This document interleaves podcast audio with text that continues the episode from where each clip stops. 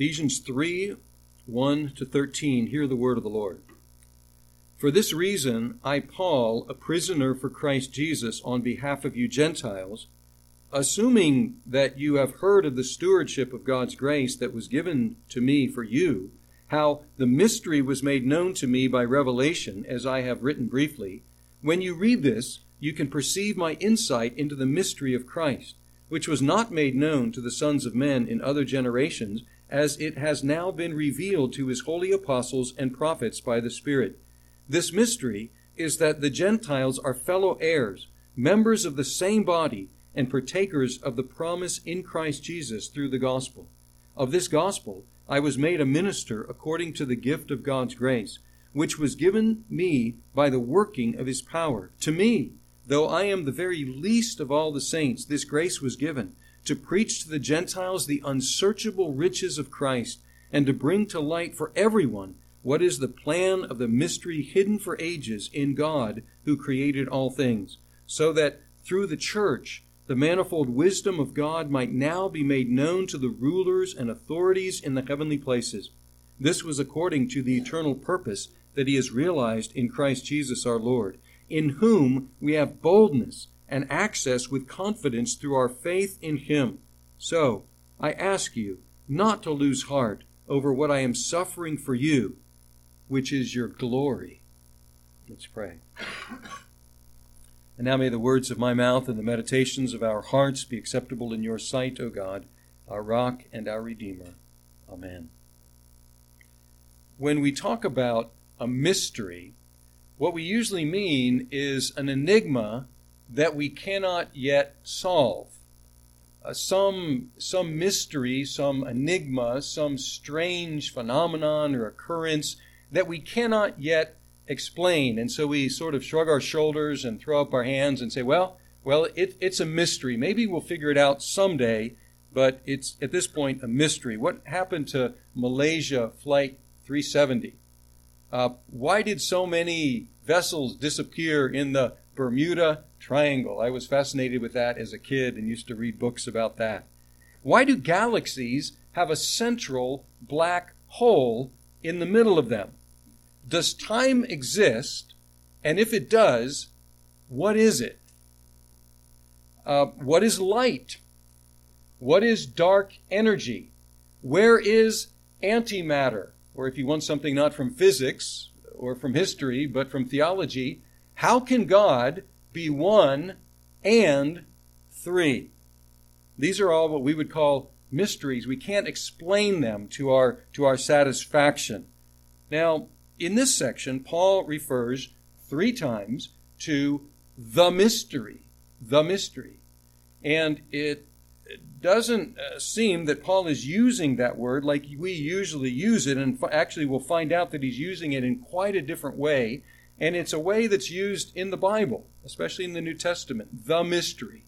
And so we will find out today what the mystery is, and we will find that the mystery is the heart of God's message and therefore Paul's message as he preached it to the nations. Now, as we think about this, this verse 1 here, we find a transition here. Last week, if you heard last week's text, we learned that the Gentiles had been made co heirs with the Jews, one body and so on. They had, they had been united in one body to, uh, to the people of God with the Jews uh, in Christ. And having reflected on the, the former condition of the Gentiles, that they were far away, first we learned that they were dead and then made alive, and then we learned that they were far away and now brought near to God through Christ. Paul was moved to pray for the Gentiles, to pray for the nations. And so he begins his prayer in verse 1. For this reason, I, Paul, a prisoner for Christ Jesus, on behalf of you Gentiles and then he cuts off right there. And he doesn't finish his sentence. He was going to start to pray, but he stopped and he interrupted himself. I always used, I had a professor that used to drive some students crazy. And he would say, Now, where was I before I interrupted myself? And he was always interrupting himself. Well, Paul interrupts himself here with a new idea. And he didn't have a word processor, just to like cut and paste or erase this. And he was, he was dictating this And so he continued with this idea.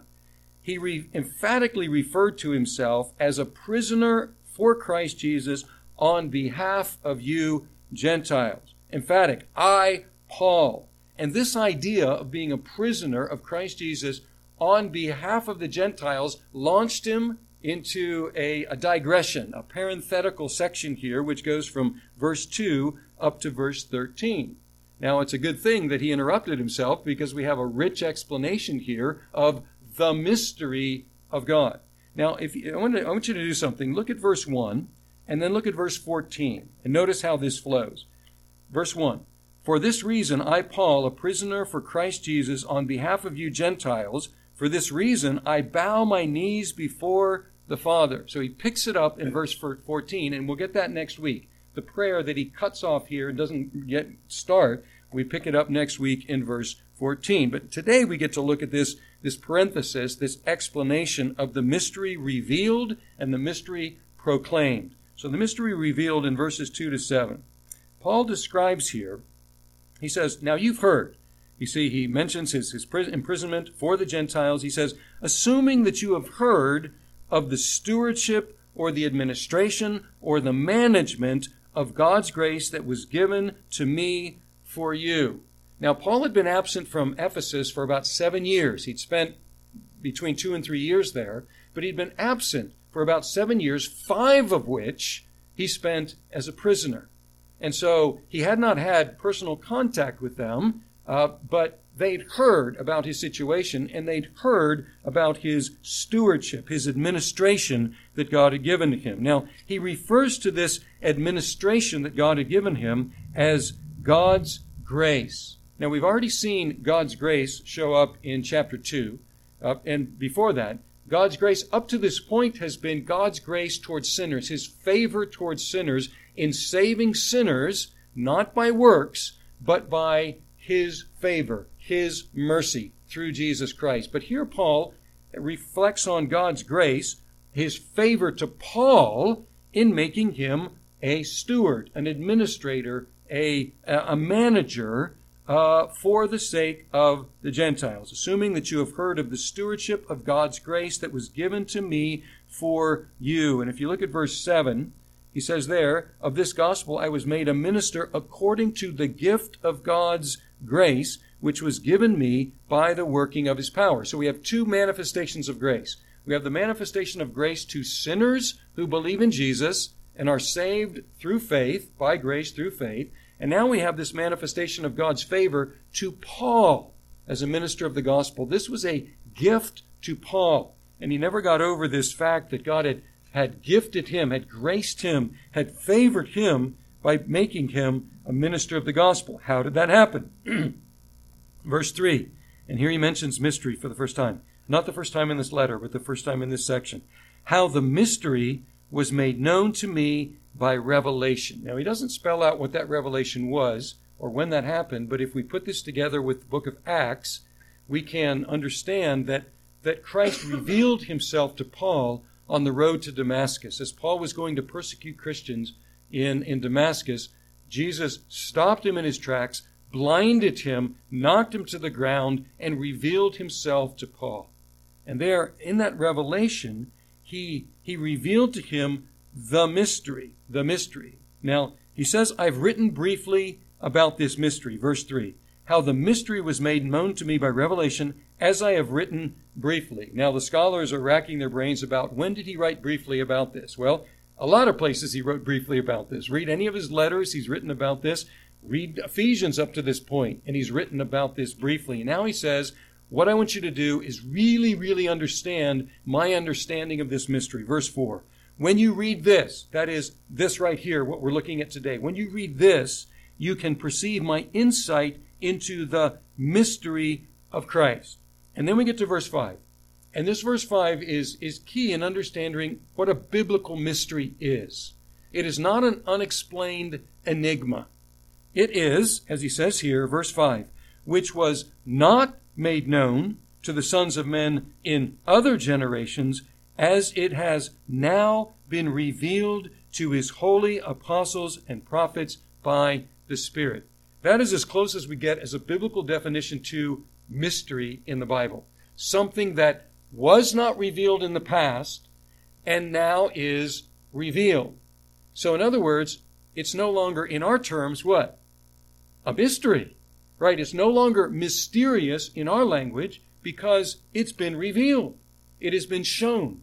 But it was not revealed in the past and now has been revealed. And he said it was revealed by the power of the Holy Spirit, by the Spirit, to two groups in particular. And we've met these groups already the apostles and the prophets. And we met these groups in chapter 1 as foundational ministers for the church. That God established foundational ministers, apostles and prophets, and the church was built on the teaching that they gave to the church and well, took out to the nations. But what is that? It's the mystery of Christ, the mystery about Christ. Well, what is the mystery? Well, verse 6 This is the mystery. This mystery that was not made known and then was made known and now is an open secret, if you will. No longer a secret. Verse 6 This mystery is that the Gentiles are fellow heirs, members of the same body, partakers of the promise in Christ Jesus through the gospel. And, and Paul here used the same prefix three times, and he's done this already once. And the prefix in English would be something like co. So the mystery is that the nations are co heirs, co body, and co partakers of the promise. But he doesn't say co with whom.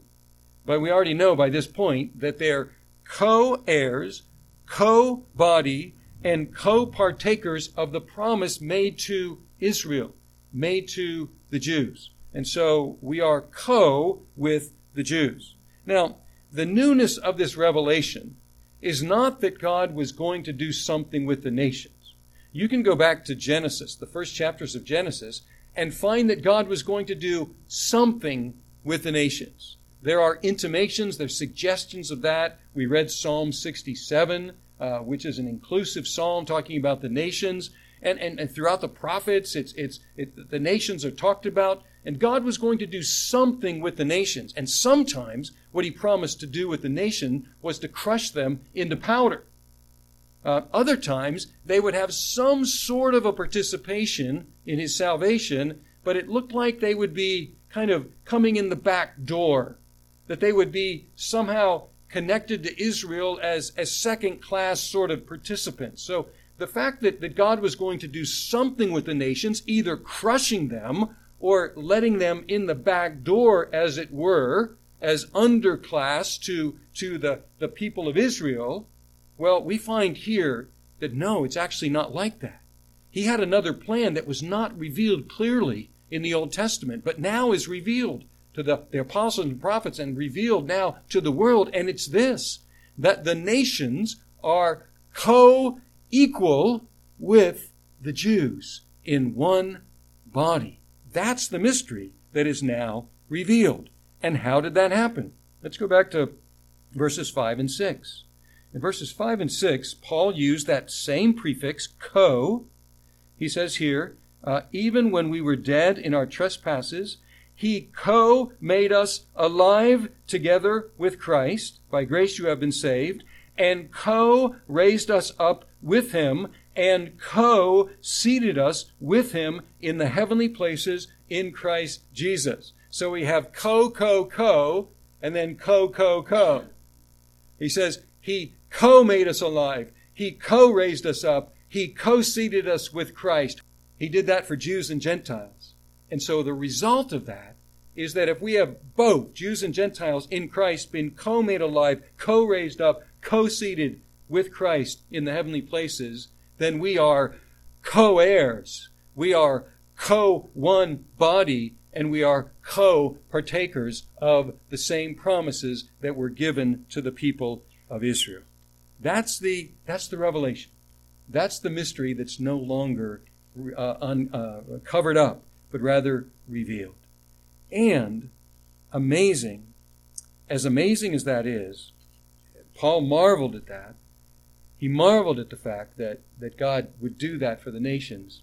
But then he also never got over his marvel that God would call him, that God would call him to preach that to the nations. Verse 8, of this gospel I was made, verse 7, of this gospel I was made a minister according to the gift of God's grace which was given me by the working of his power. And then he said, To me, to me, though I am the very least of all the saints, this grace was given to preach to the Gentiles the unsearchable riches of Christ. Now, last week, was it last week? Yes, last week we saw Paul said to the Gentiles, Remember your former condition. You were without hope. You were without God. You were excluded. You were alienated from the covenant. Remember how far off you were. And God has brought you near. Never forget how far you were. So you never cease marveling at how close God has brought you.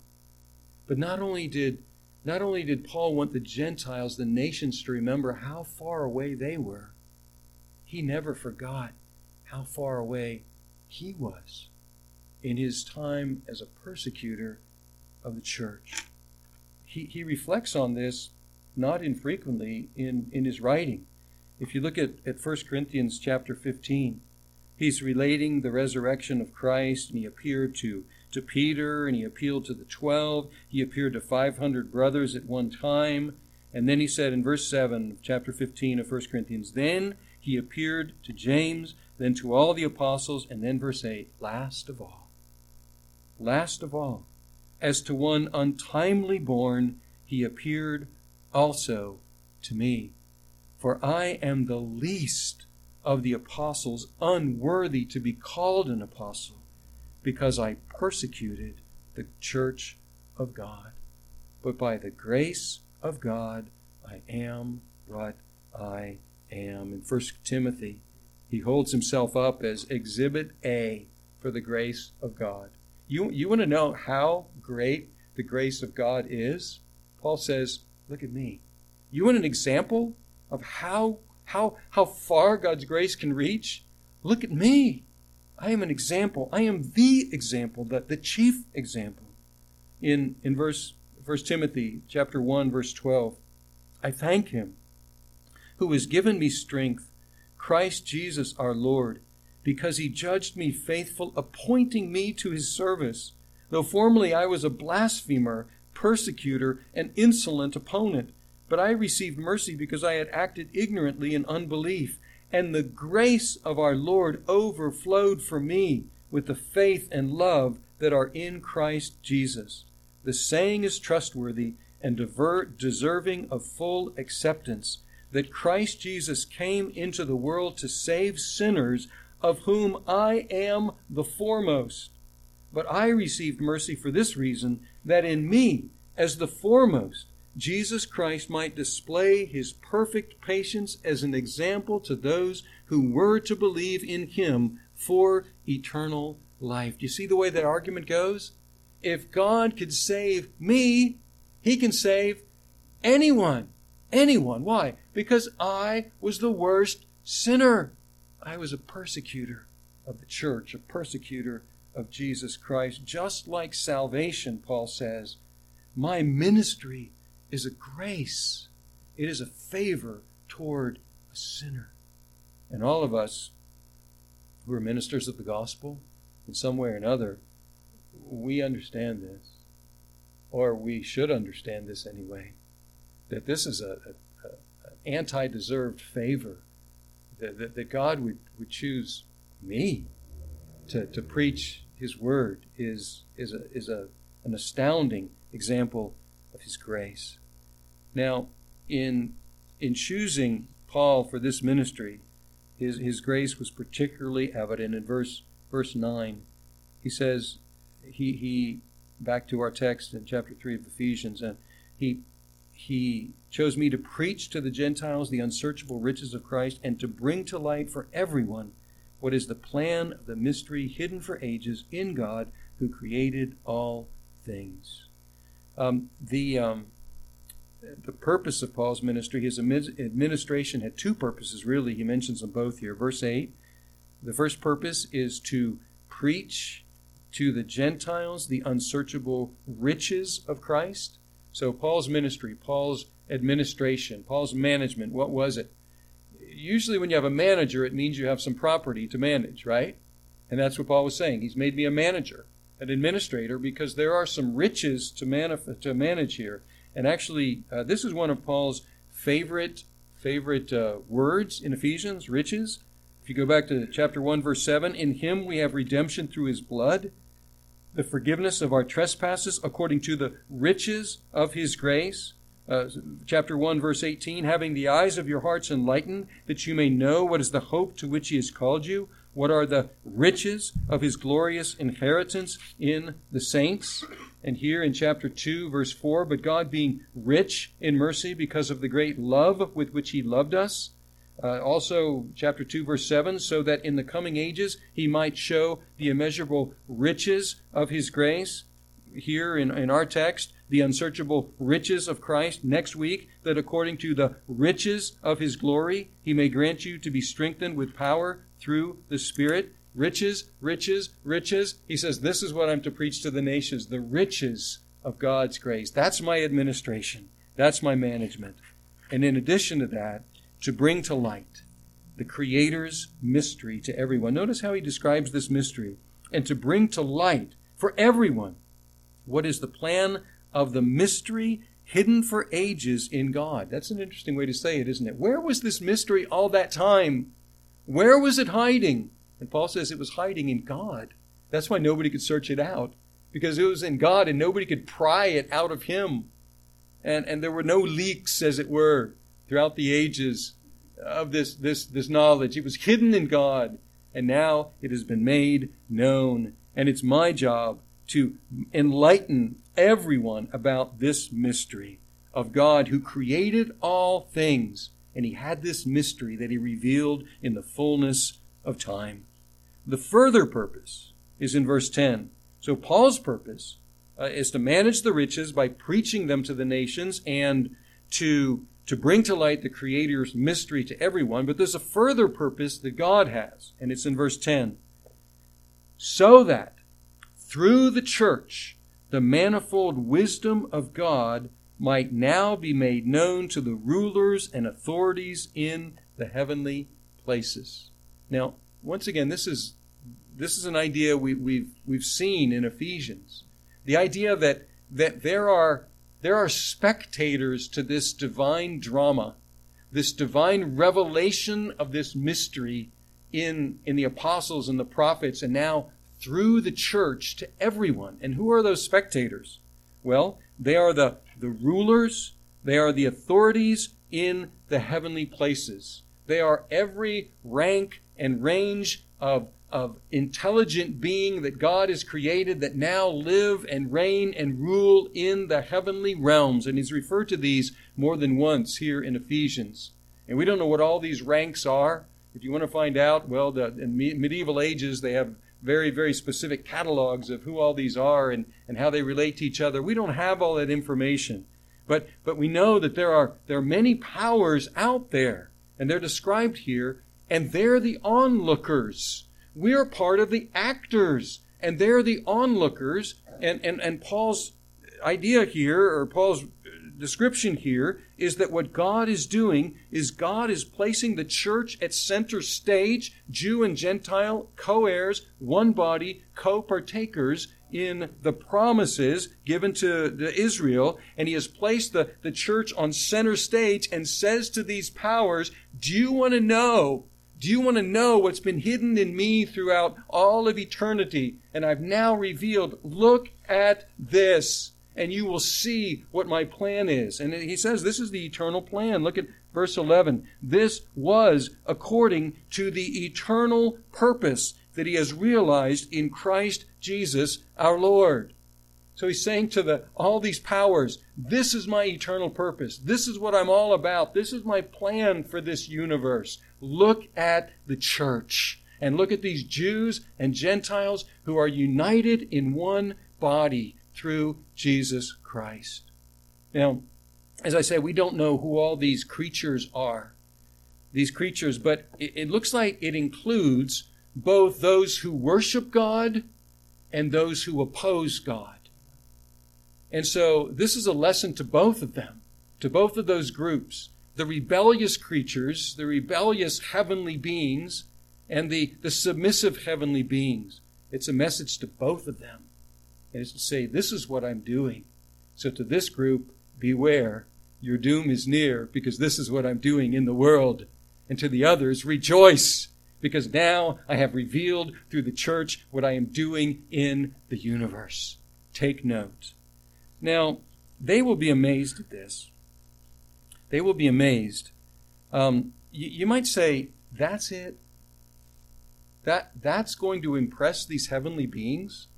As powerful and mighty as they are? That's going to impress them that, that Jews and the nations are, are co heirs, co equals in one body? Yes, it will. And if we think about who those creatures are, some of their characteristics, we'll see why they will be amazed. God has not made the heavenly beings one body.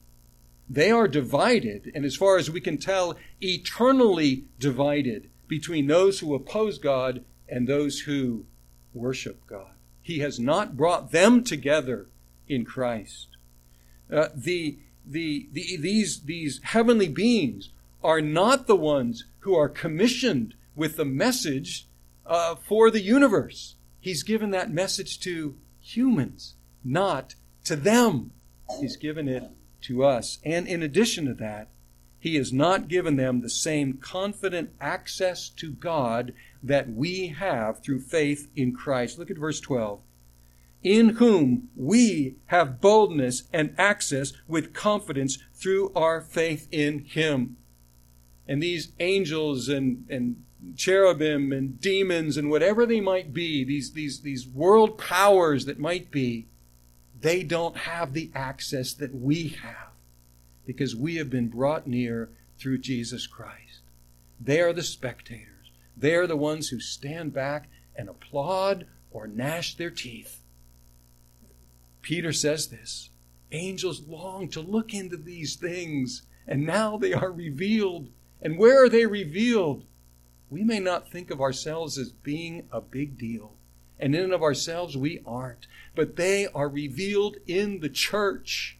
The church is center stage for these heavenly beings to look and say, ah, so that's what's been hidden in God all throughout eternity, and that's what he's revealing now. At the end, Paul comes back to kind of a, a very practical matter. After, after soaring through the heavenly places, now he gets back to where we live. And what happens where we live? We get discouraged. He's taken us on a tour through the heavenly places. And now the rubber meets the road, back where we are, in this life and this vale of tears. And he says, So I ask you not to lose heart. Not to lose heart over what I am suffering for you, over what I am suffering on your behalf. Now, we should ask ourselves why would they be losing heart? Well, maybe because the contrast is so great. Paul has just said, God has made me a, a steward, a manager of the mystery of God that He's revealed now through the church. And for five of these last seven years since I've seen you, I've been languishing in prison. What? This contrast is so great. You're the you're one of the, the apostles, you're one of the, the, the chief spokesman of this mystery, the riches of Christ, and there you are suffering in a Roman imprisonment? Paul, that doesn't work for us. How does that line up? How does that check? Well, Paul says, don't lose heart over I'm suffering for you. We look around, we read church history, we look around the world today, and we see Christians in that same sort of situation. We, we see them suffering for their faithful testimony about Jesus. And we, we can lose heart and we can look at that and say, that doesn't check with this, this magnificent manifestation of God's mystery revealed in Christ, and, and his people keep suffering all over the globe. And, and they who are suffering, it might be easy for them to lose heart. But what does Paul say here? Paul says, My suffering is your glory. My suffering is your glory. How can his suffering be their glory? Well, we have a little suggestion here in the, in the kind of unusual language he uses, the, the, the kind of surprising preposition he uses here in verse 1. For this reason, I, Paul, a prisoner for Christ Jesus, on behalf of you Gentiles, in the place of you Gentiles. And then he says in verse 13, So I ask you not to lose heart over what I am suffering. And once again, here it says, For you. It's the same preposition on behalf of you, in the place of you. And, and, and this is language that's often associated when you have the idea of suffering in the place of another. It's language that, that shows up through the New Testament about Jesus and what he did. That he suffered not, not vaguely for his people, he suffered on behalf of, he suffered in the place of. And Paul says, I am, I am, I am getting to experience something of that for you. I am getting to experience something of that same sort of experience of, of suffering myself on behalf of you. And he says in Philippians, share in Christ's suffering. But that's a, that's a grace to be so associated with Christ that I get to share in that suffering on behalf of you. And he says, that is your glory. What's he saying here? He's saying that not only is the cross of Christ our glory, but so is all the suffering of all the faithful apostles and prophets and missionaries and ministers and pastors and saints who have gone before us to get the gospel to us. Do you know? Do you know how many people died so that we could have this Bible? in our own language and in our hands? Do you know how many people have, have suffered and died so that the gospel would get to us? I don't know either. But I'm sure it's not a few. And they are our glory. Because not only did Christ suffer on our behalf in our place, they suffered on our behalf in our place so that the gospel would get to us. And you see, we have that same opportunity. If we are likewise faithful, whatever we might suffer in privation or in, in, in, in, physical suffering or whatever it might be, to get the gospel to others is their glory. Think about if you're a believer in Christ, Think about how the gospel got to you. You cannot think about coming to Christ without thinking about the persons who told you about Jesus. They are your glory. In many cases, they may be your parents. Praise be to God for parents like that. You cannot think of coming to faith in Christ without saying, My parents told me about Jesus. They are my glory.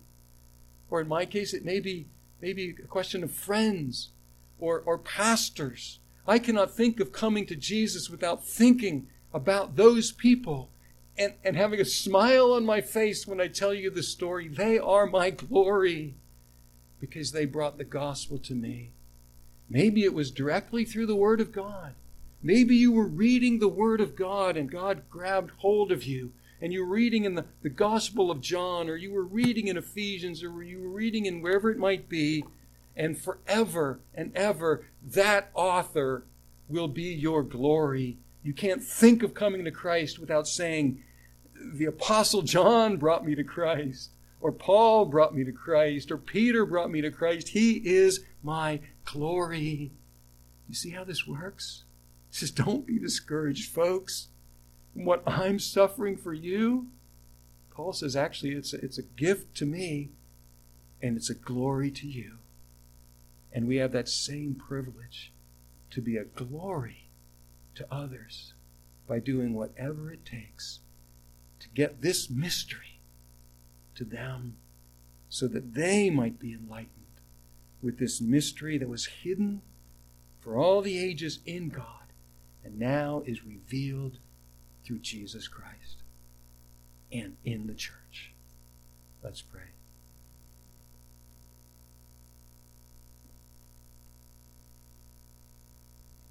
Our God, we, we thank you for the faithful who got the gospel to us, got the word of God to us, whose names don't ever appear anywhere in church history, but they're recorded in the Lamb's Book of Life. And they are our glory. And I pray that you would make us the glory of others. They would not be able to think about Jesus and coming to faith in him without remembering that someone got the gospel to them. Lord, I pray for your suffering saints that they would not lose heart as you display before the heavenly beings the riches of your grace in, in, in, people like us. And I pray, Father, that you would give us the grace to do whatever it takes to get the gospel to our neighbor, both near and far. We pray this in Christ's name.